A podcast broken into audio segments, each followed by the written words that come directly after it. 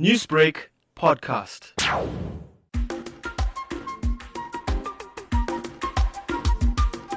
Focus on Freedom on Newsbreak Lotus FM.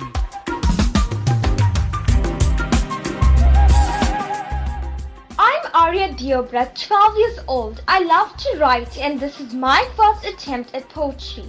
The feeling of freedom. Did you ever think of how a person feels about freedom? It is a feeling that overcomes all fear and isolation, the urge to awaken the rebellious, sorrowful soul, and the passion of rage boiling in you to break through all clutches.